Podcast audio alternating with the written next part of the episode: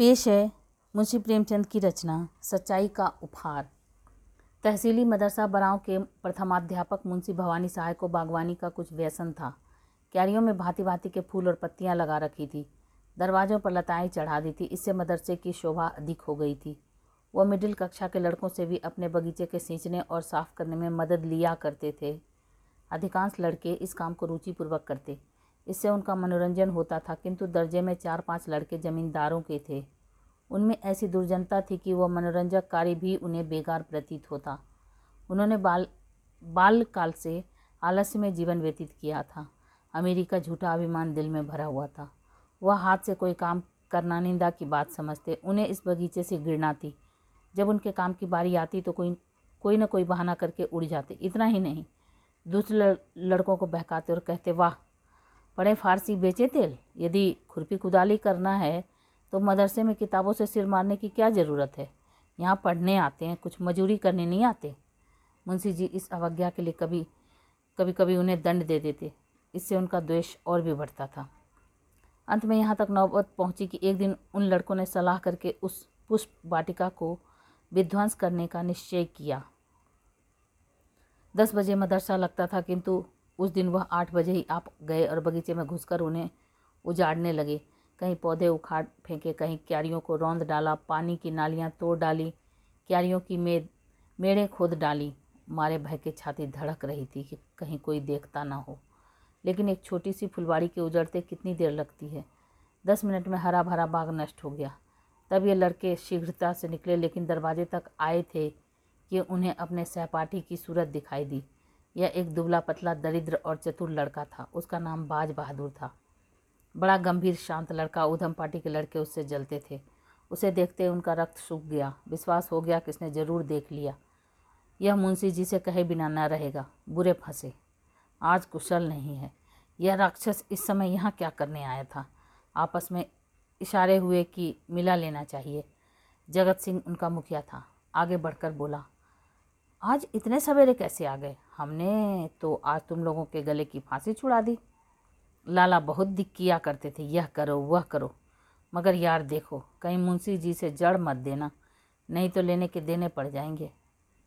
जयराम ने कहा कह क्या देंगे? अपने ही तो हैं। हमने जो कुछ किया है वह सबके लिए किया है।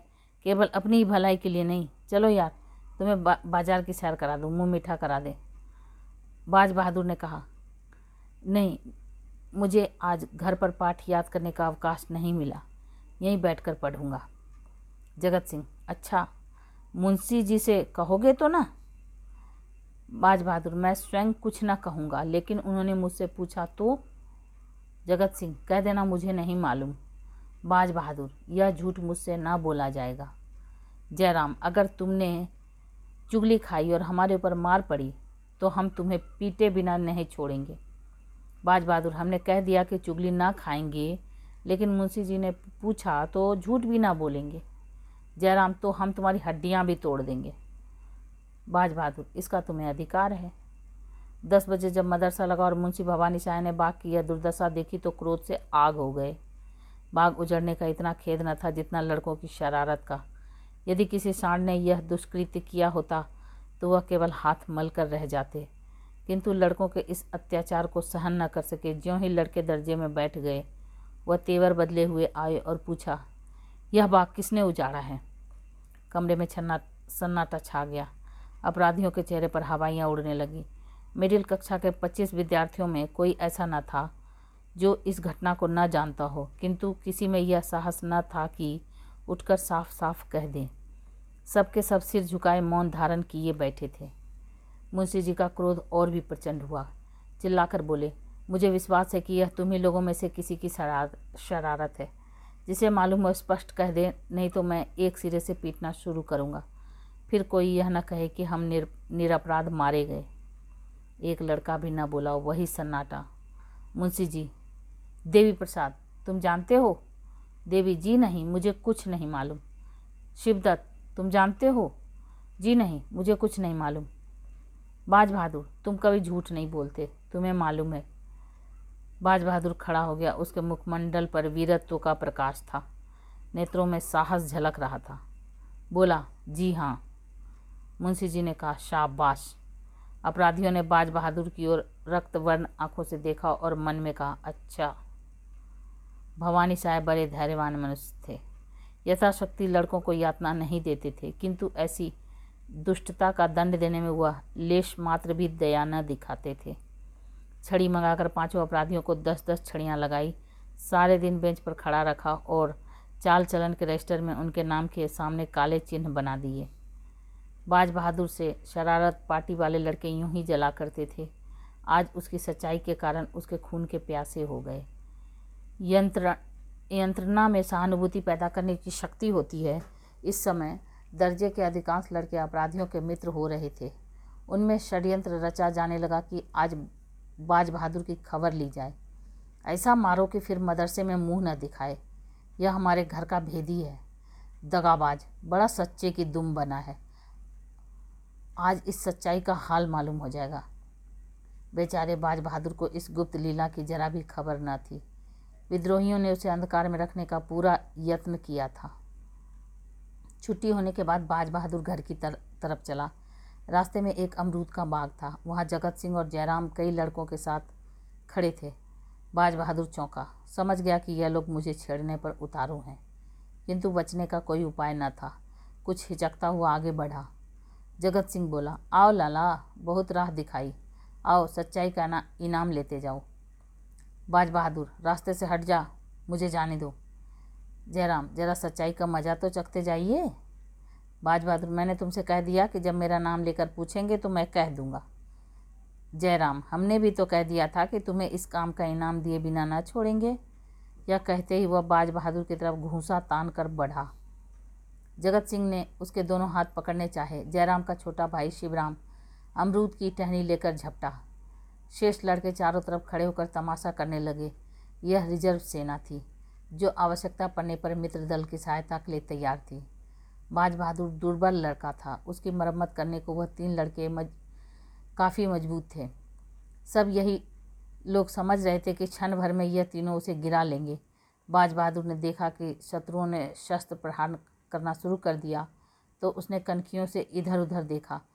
तब तेज़ी से झपट कर शिवराम के हाथ से अमरूद की टहनी छीन ली और दो कदम पीछे हटकर टहनी ताने हुए बोला तुम मुझे सच्चाई का इनाम या सज़ा देने वाले कौन होते हो? दोनों ओर से दांव पेच होने लगे। बाज बहादुर था तो कमज़ोर, पर अत्यंत चपल और सतर्क था। उस पर सत्य का विश्वास हृदय को और भी बलवान बनाए हुआ था। सत्य चाहे सिर कटा दे, लेकिन कदम पीछे नहीं हटता। कई मिनट तक बाज बहादुर उछल उछल कर वार करता और हटाता रहा, लेकिन अमरूद की टहनी कहाँ तक थाम सकती? जरा देर में उसकी धज्जियाँ उड़ गई। जब तक उसके हाथ में वह हरी तलवार रही, कोई उसके निकट आने की हिम्मत न करता था। निहत्ता होने पर भी वह ठोकरों और घूसों से जवाब देता रहा, मगर अंत में अधिक संख्या ने विजय पाई। बाज बहादुर की पसली में जयराम का एक घूसा ऐसा पड़ा कि वह बेदम होकर गिर पड़ा। आँखें पथरा गई और मूर्छा सी आ गई। शत्रुओं ने यह दशा देखी तो उनके हाथों के तोते उड़ गए। समझे, इसकी जान निकल गई। बेतहाशा भागे। कोई दस मिनट के पीछे बाज बहादुर सचेत हुआ। कलेजे पर चोट लग गई। घाव ओछा पड़ा था, जिस पर भी खड़े होने की शक्ति न थी। साहस करके उठा और लंगड़ाता हुआ घर की ओर चला।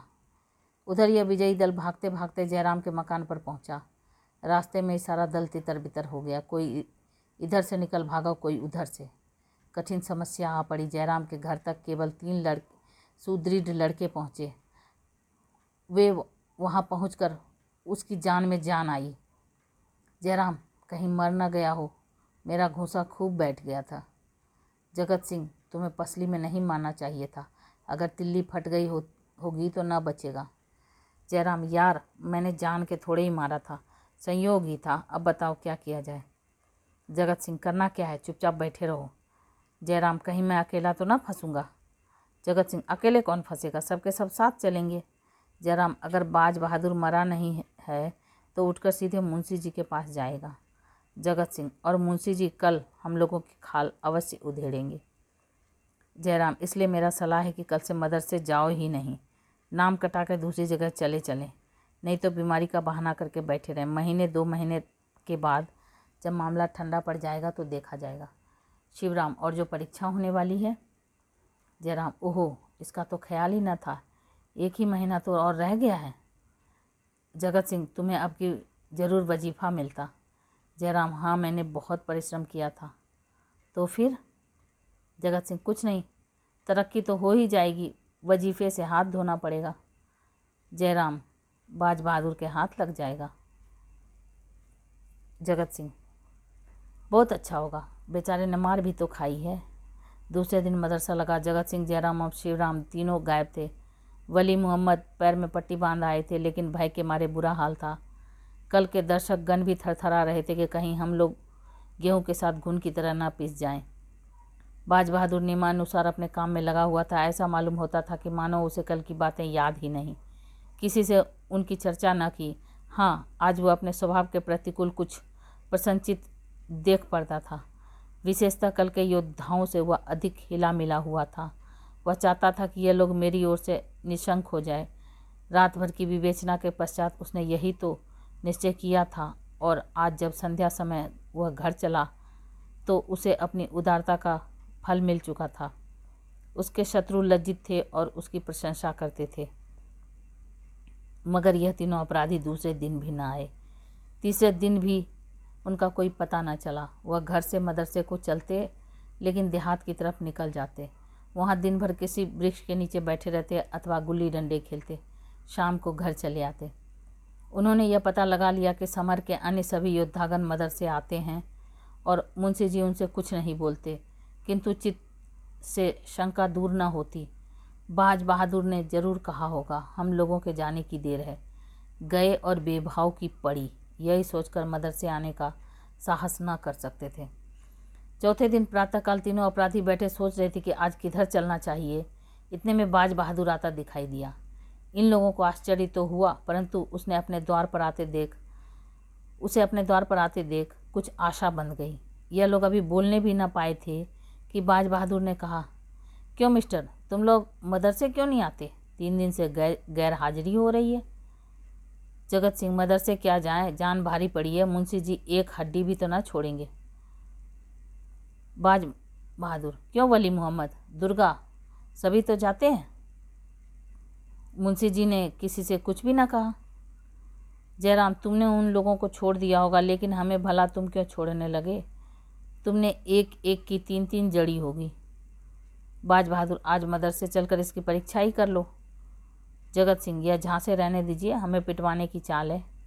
बाज बहादुर तो मैं कहीं भागा तो नहीं जाता? उस दिन सच्चाई की सजा दी थी, आज झूठ का इनाम देना। जयराम, सच कहते हो? तुमने शिकायत नहीं की? बाज बहादुर, शिकायत की कौन बात थी? तुमने मुझे मारा, मैंने तुम्हें मारा। अगर तुम्हारा घूसा ना पड़ता तो मैं तुम लोगों को रण क्षेत्र से भगा कर दम लेता। आपस के झगड़ों की शिकायत करना मेरी आदत नहीं है। जगत सिंह, चलूँ तो यार, लेकिन विश्वास नहीं आता। तुम हमें झांसे दे रहे हो, कचूमर निकलवा लोगे। बाज बहादुर तुम जानते हो मैं झूठ बोलने की मेरी बान नहीं है। यह शब्द बाज बहादुर ने ऐसी विश्वासोत्पादक रीति से कहे कि उन लोगों का भ्रम दूर हो गया।